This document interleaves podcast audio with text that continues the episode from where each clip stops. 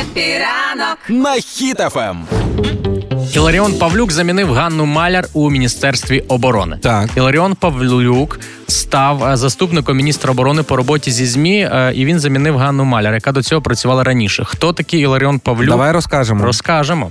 Іларіон Павлюк це письменник, продюсер, начальник управління преси та інформації Міністерства оборони України, офіцер ЗСУ, учасник російсько-української війни, журналіст, документаліст і навіть офіційно завершив свою службу в ГУР. Ти уявляєш, яка крута людина тепер буде нам всім е, розповідати всю інф... ну, не всю інформацію, а доступну інформацію, яку можна буде. Всю інформацію навіть Кирило Будана не розповідав. Ну так, але ну це ж круто. По-перше, е, по-перше, він дуже крутий письменник. Е, Його книжки вони знаходяться в топі. Тобто, навіть подача інформації буде зовсім інша. Зовсім Ну, от інша. Його книжки в топі. Це які, наприклад? білий попіл. Мгм. Білий попіл А, це про детектива? так, про детектива Тараса Білого. Тому е, прочитати обов'язково треба всім. Танець недоумка. Це космічний е, космічний біолог Гіль та про її експедицію на далеку планету. Всі е, дуже захоплюючі. Я до чого це веду? Що всі книжки дуже захоплюючі, значить, всі тепер прес-конференції будуть. Це не просто будуть якісь сухі цифри, сухі факти. Вони будуть також дуже захоплюючі. Але плюс, що найголовніше, що людина, яка.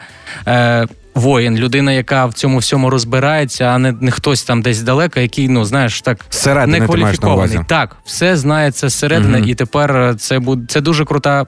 Ну, посада. саме його крута книга, саме його крутий твір. Це я бачу вас. Це цікавить пітьма. Це містичний трилер, е, де колишнього афганця е, він е, приходить на гражданочку, і йому кажуть, давай може візьмеш за якесь розслідування. Він спочатку відмовляється, але потім все таки береться. І там настільки закручений сюжет з поворотами, що ти, коли дочитуєш книгу, такий, блін, ну чого вона вже закінчилась? Слухай, а давай зараз, хто мабуть хтось ще не читав, мабуть, хтось взагалі вперше дізнався про це. Я пропоную, щоб ти зараз, е, ніби це прес-конференція, і її веде Ілар- Іларіон Павлюк, але ти зачитаєш фрагмент із е, цієї книжки. А давай. Давай.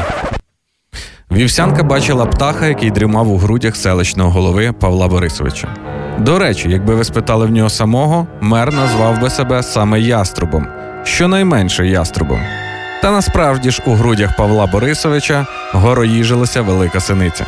Ота симпатична пташка, грудки якої відблискують золотом, а спів нагадує перегук срібних дзвоників.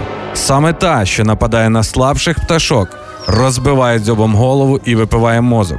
Саме та, що виштовхує на світло поснулих кажанів і легко вбиває в безпомічних, щоб об'їсти з кісток ніжне м'ясо.